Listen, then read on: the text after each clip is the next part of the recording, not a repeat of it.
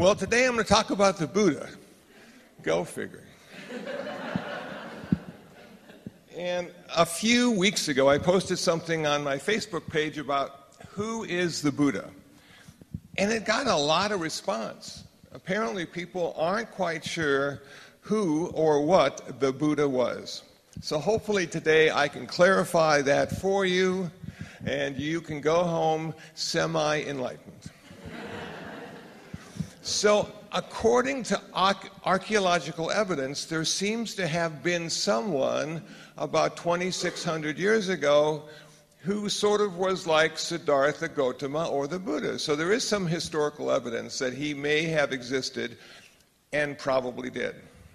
Now, one of the things that really made me feel good when I started to read the story of the Buddha is that he was a human being. He was a guy. You know, and, and he wasn't divinely inspired, he had a problem. And the problem was he had to suffer because he was human and wanted things to be different than they are. So he was brought up in a really nice palace. I think of it like Palos Verdes, you know, and he's just sort of hanging out there and everything is just the way it's supposed to be. And then one day, his charioteer says, Channa, Channa to Siddhartha, hey, let's go visit LA and see what it's like.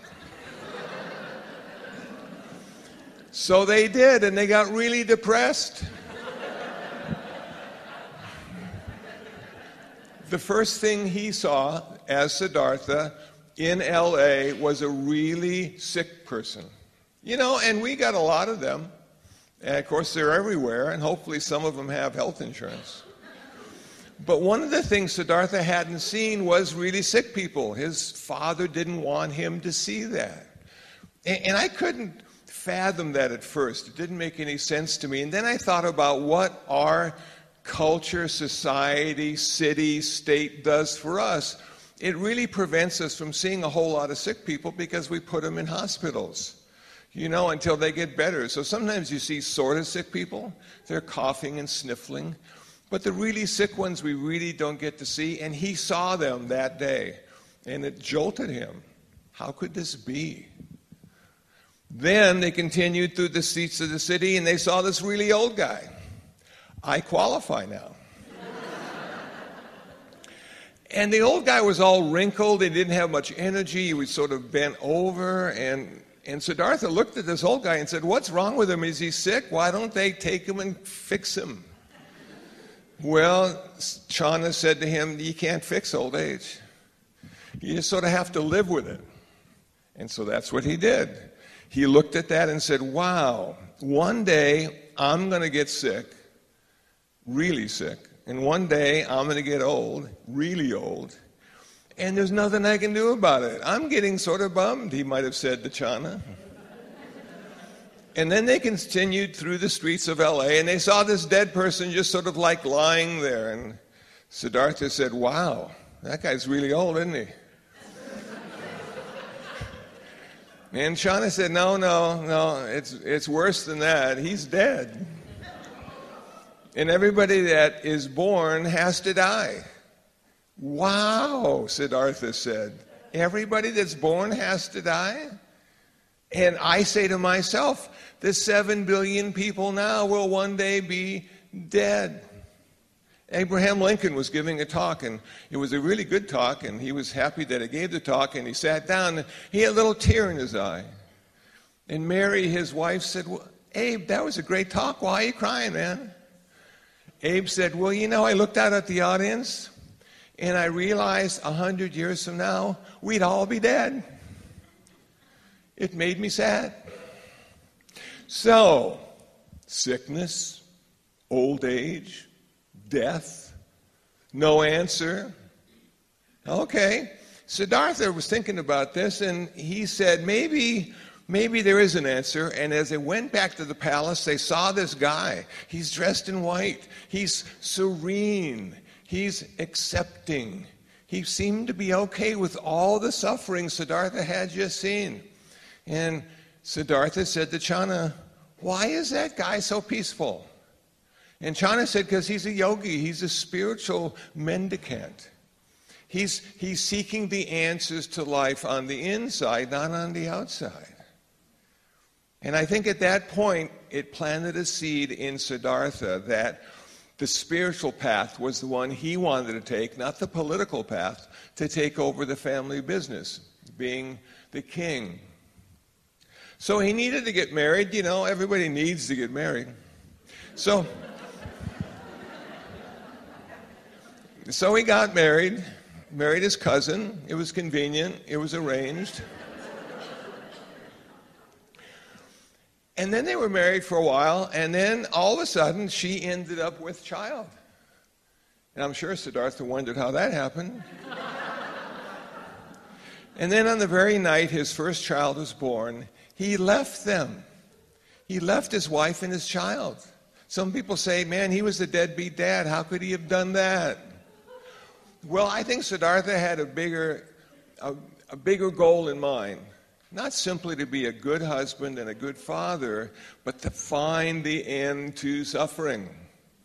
So he kissed his wife and child goodbye that night and said, I'll be back when I find the answer.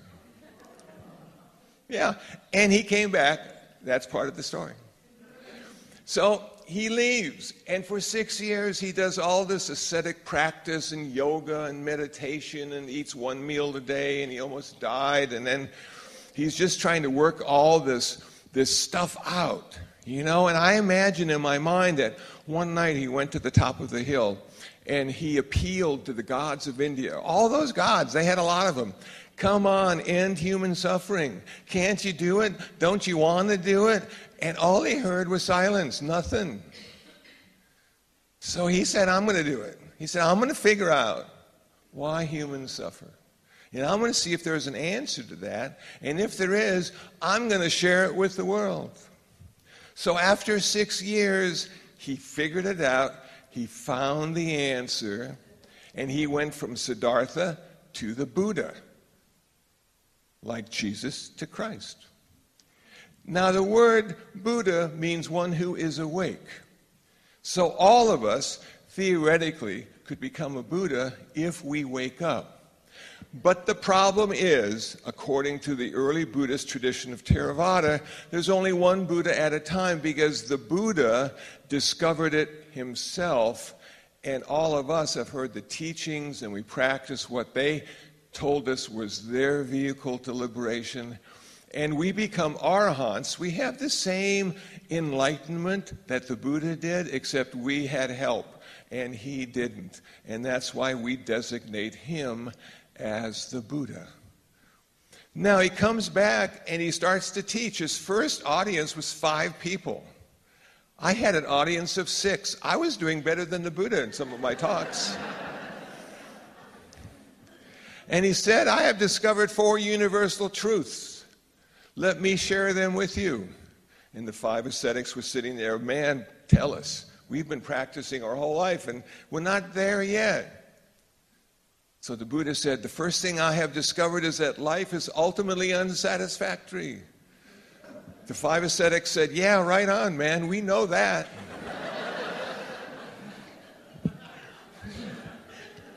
so the second thing I discovered, he said, is why it's unsatisfactory. Because of the desire and craving and a thirst that can't be quenched an attachment to the good and an aversion to the bad, and we're always holding and pushing, and we never get it right because we're born with original ignorance, not original sin. We don't see the world the way it really is. And we have to wake up. We need that wisdom necessary, that discernment necessary to see the world. So they're listening to him now, and they go. And then he says, Third truth, I found the answer. Ma, their ears lit up, and they went, Okay, okay, now we're getting there. I found the answer to suffering, and I call the answer to suffering nirvana. Nirvana is the end of suffering, the end of karma, the end of all future rebirth. Now, those last two probably don't really inspire us, but those ascetics, they go, yeah, the end of rebirth, because they had reincarnation. And every time they were reborn or reincarnated, they got to go through all the suffering again. They had to bury their parents and pets if they had them. Sometimes their children died before they did, and they buried them. It was sad. Sometimes they didn't have enough food to eat, and they were hungry, or no place to sleep, and they slept outside. And every lifetime they could remember was ultimately unsatisfactory. So to hear that there's an answer to reincarnation, that they'll never have to go through it again, and it's not non existence according to me, they were excited. So the Buddha said, Well, let me tell you how I did it, because I can't do it for you. I can't make you enlightened. I can't, I can't tell you anything except what I did to achieve my freedom. Okay, so they're listening. Okay, okay, so you can't do it for us. We'll listen to what you did, and we'll do it our way so we can achieve our liberation. And it goes like this right view, right intention, right speech, right action, right livelihood, right effort, right mindfulness, and right concentration. Those eight path factors are a way to have a journey that leads us to our eventual freedom. Now, I know we all think we've been, been free our whole life. I did until I came to Buddhism. I thought my life was pretty good till I came to Buddhism. I didn't suffer much till I came to Buddhism.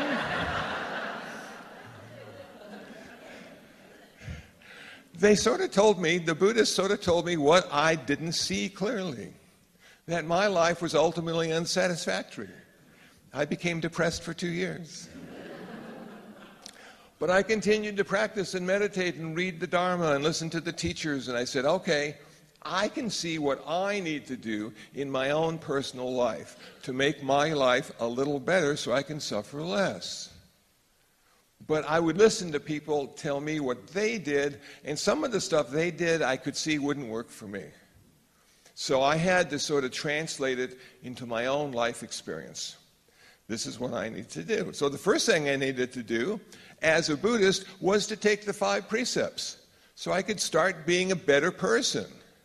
So I started to practice not to kill, not to steal, not to indulge in sexual misconduct, not to lie, and not to consume intoxicants.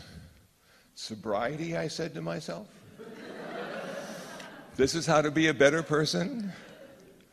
And it is. I figured it out because every time we lose our sobriety, every time we're high, we become stupid.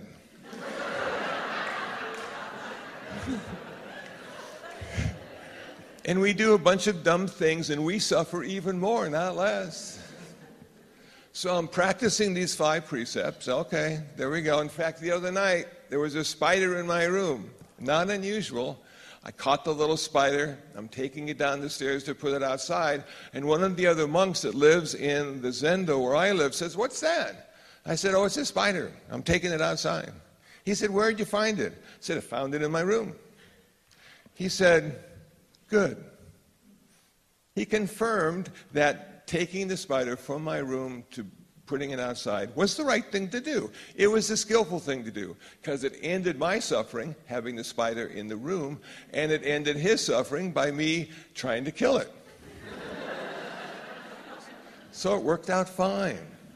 So I'm practicing these five precepts and I'm starting to become a better person. And then I am told I should meditate. And I'm going, what is meditation? They say, well, you just sit quietly for hours at a time like a frog on a rock and you reflect and you get deep insights into the true nature. And only insights I got in the beginning was the true nature of my physical pain. It was there all the time. My knees hurt, my back didn't feel comfortable, my mind was agitated. But they said, This is what you got to do because this will teach you all sorts of things that are important so you'll be able to end your suffering. So I sat there and I sat there, and finally, after a couple years, literally after a couple years, it started to become pretty good. I was starting to have all sorts of supernormal experiences, all interior, just lights and colors and sounds and all sorts of great stuff. And I didn't want to give that up. And they said, no, no, that's not it. You can't stop there. You got to go further. And I'm thinking, I don't know if I want to give up all this good stuff because what's going to be further? And actually, as it turns out, when you go further, there's nothing there.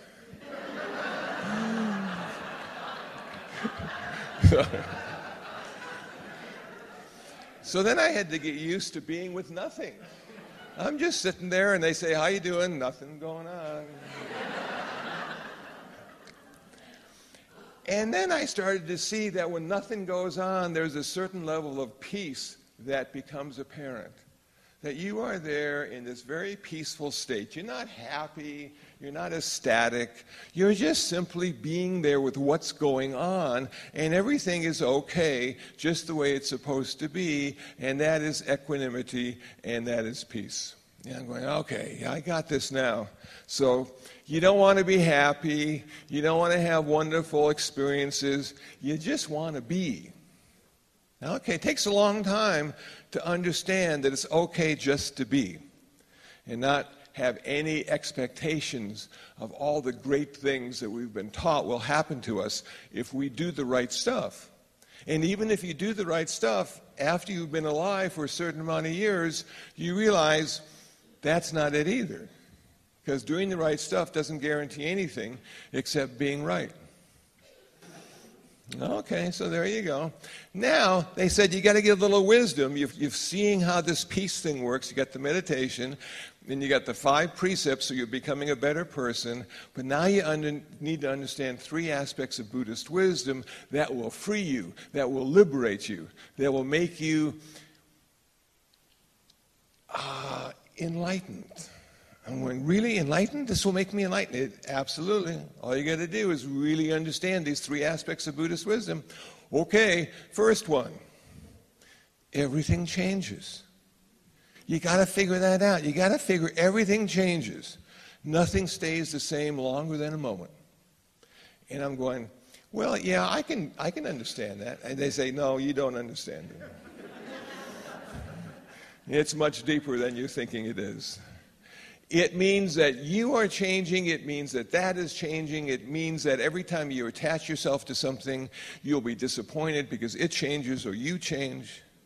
And that's why they keep coming up with new models all the time because we get dissatisfied. We figure the newer model will be the best model. Not necessarily so. And then to counter the newer model, we're always getting older.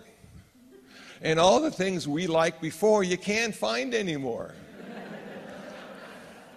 You know, they don't make them, or the business closed, or the music you liked is now called classic rock.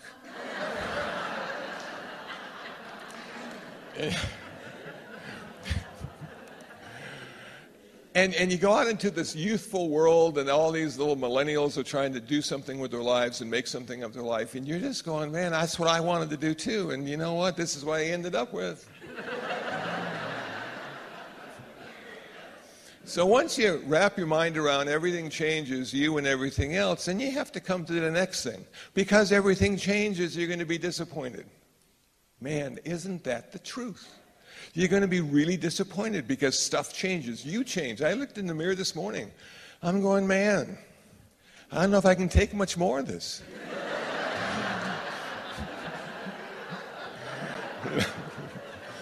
yeah. It's just sort of the reality that, yeah, you know, you look in the mirror and you got less hair and more wrinkles, and, and maybe you lost a little weight. Now you're going to have to work out every day just to maintain what you got so you don't lose it. And then, then you go, I don't know if I want to do all that work to maintain what I got because I don't got much to work with. but there it is. Buddha was so right on, you know, suffering, suffering connected to change. Yeah, okay. Now, now this last thing is really difficult. I was talking to Reverend Bonnie this morning about this last thing. No self, not self, not who I think I am. Never been what I thought I was. Nothing there. Always conditional. No independent existence. I don't exist in the way I think I do. I'm on Facebook, I'm the Facebook guy. I'm on podcasts, I'm the podcast guy. You know, I'm driving down the street, I'm the driver guy. And I'm just thinking, okay, so who am I really? With the real, Kusala, please stand up. and nobody stood up. I'm going, man, okay. Well, I can see how this will help my humility because there's nothing to defend because there's no one there to defend. And then when I look at all the people I don't like, there's nobody there either. So what don't I like? So I'm thinking, okay, I can see that this will allow me to not hold on as tight, not to grasp as tight to the reality I think I have about the world and myself in it. That it is all an illusion necessary to live in a very complicated world. But when you start to take it apart, you're just a bunch of conditions. You're a body and your mind. You have water and you have food and you have shelter and you have clothing and you got medicine, you get a car, you got blah, blah, blah. And all those things together combined allow you to exist in a certain way. But only for a moment, and then some of those conditions will change and you'll be different then. And then more conditions will change and you'll be different. And I'm thinking, why would that be an ultimate reality? Why would that be really good to think about and to have deep insights about? And then finally, it dawned on me because it helps you die well. No one's going to die. That person you think is dying is just a bunch of aggregates, confused and about ready to leave and start their next lifetime. So, who are you going to call out to to save you from dying? And then you think to yourself, well, you know what? Everybody died. The Buddha died at 80. Jesus died in his 30s. Mohammed died. Martin Luther King died. I'm going to die. It seems to be the one thing we all have in common. and yet, it's the one thing we never talk about. And in Buddhism, we always talk about it. When I was at the Senior Citizens Center in Seal Beach, Leisure World, our best discussions were life and death. You know, they had finished the middle.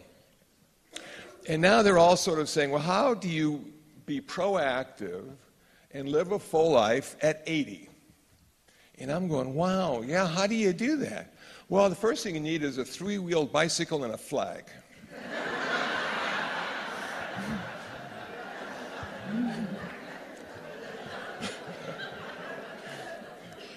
so I found a nice one on Amazon that I got my eye on. but the deal is you got to stay active. You can never think it's over. What are you going to do tomorrow? That's the deal. What are you going to do tomorrow? And you get it all planned out. I've got that planned out. I've been working hard. Tomorrow is my best friend now. You know, because I'm hoping it will arrive. and then give me something to do. For the last two weeks, I've been cleaning my room at the center. Haven't cleaned it for 25 years. I thought it was time. And I'm finding all this stuff. Have you ever tried to clean something you haven't cleaned in a long time? You find all these memories and ideas. And then you start sitting down and reading the stuff and looking at the pictures, and you get nothing done for two, three hours. Because you're just lost in nostalgia. And then you say to yourself, well, have you used this recently? And if you haven't touched it for 10 years, you don't need it. Just throw it away or give it away. So I'm throwing and giving, and it's coming into focus now that that was the life I lived. And now I've got this present moment experience of cleaning, and my future will be much simpler because I have gotten rid of a lot of stuff that I didn't need that I used to need. But I changed. So all the stuff that I used to need, I don't need so much anymore. I've got about 400 books. You know what? I don't need them anymore. I got Kindle. I need those 400 books and put them in palm of my hand. I'm going right on. And then I've got all these like CDs, you know, and even some cassette tapes. And I'm thinking, who am I going to give the cassette tapes away? Does anybody have a cassette player? Yeah, we got a couple over here. Okay. Classic. Okay. And then you got the VHS tapes, you know, who's got a VHS player? Okay, there's okay, we got it. Now I know who I can give these tapes to. So I'm going through all this stuff and I and I realized that at one point this was me. This stuff was me. This identified me as being separate and an individual. And that separateness and that individuality is starting to wane a bit, starting to just sort of fall away. And I'm becoming one of the group. Me and the seven billion, we're all sort of just doing our dance together, waiting to die. And in between birth and death, we're just making as much money as we can, going to as many movies as we can, driving as many cars as we can, trying to be satisfied, and we're not. And that's the kind of suffering the Buddha talked about. That stuff never satisfies you ultimately. It's just momentary. And then you want something else, or you want it to be better, or you don't want it to change, and you keep holding on and grasping. That's not it. Now, I told you I was going to go back and tell you about the Buddha and his family. He did go back. His wife was there. His wife said to her boy, the Buddha's son, Go up and talk to your dad. He was very rich. Get your inheritance, it'll all be yours. So Rahula, the son, went up to the Buddha and said, I want my inheritance, Dad. I heard you had a lot of money at one time. And the Buddha said, Okay, I'll give you inheritance. You're ordained. You're going to be a monk. You're not going to need inheritance being a monk. And then his wife was a little disappointed because she had lost her husband and now she lost her son. And she went up to the Buddha and said, What are you doing? What are you going to give me? He ordained her.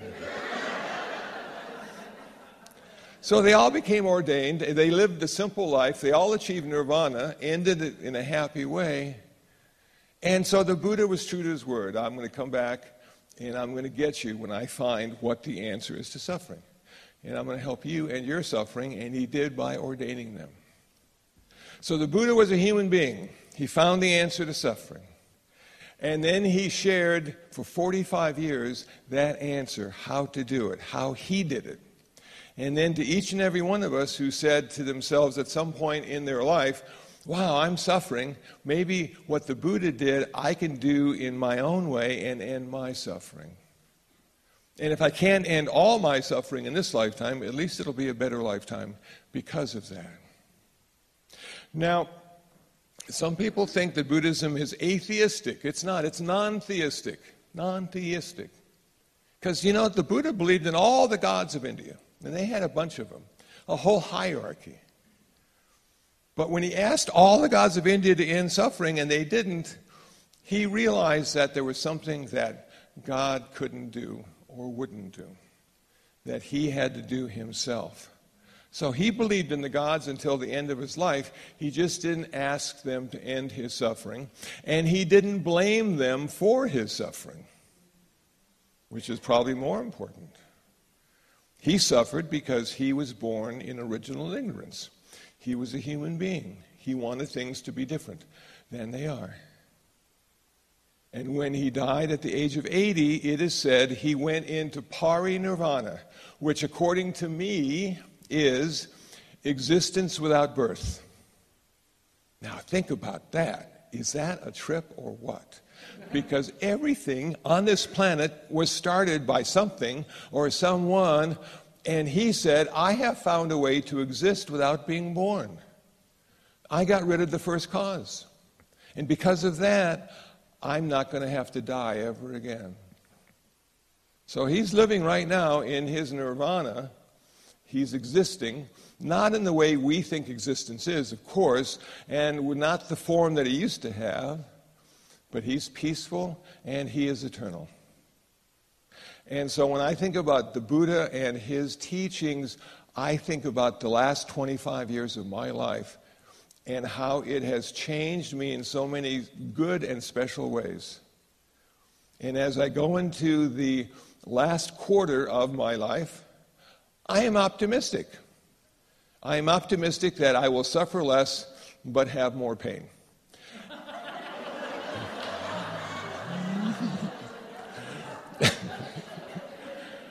And that's just sort of the way it works.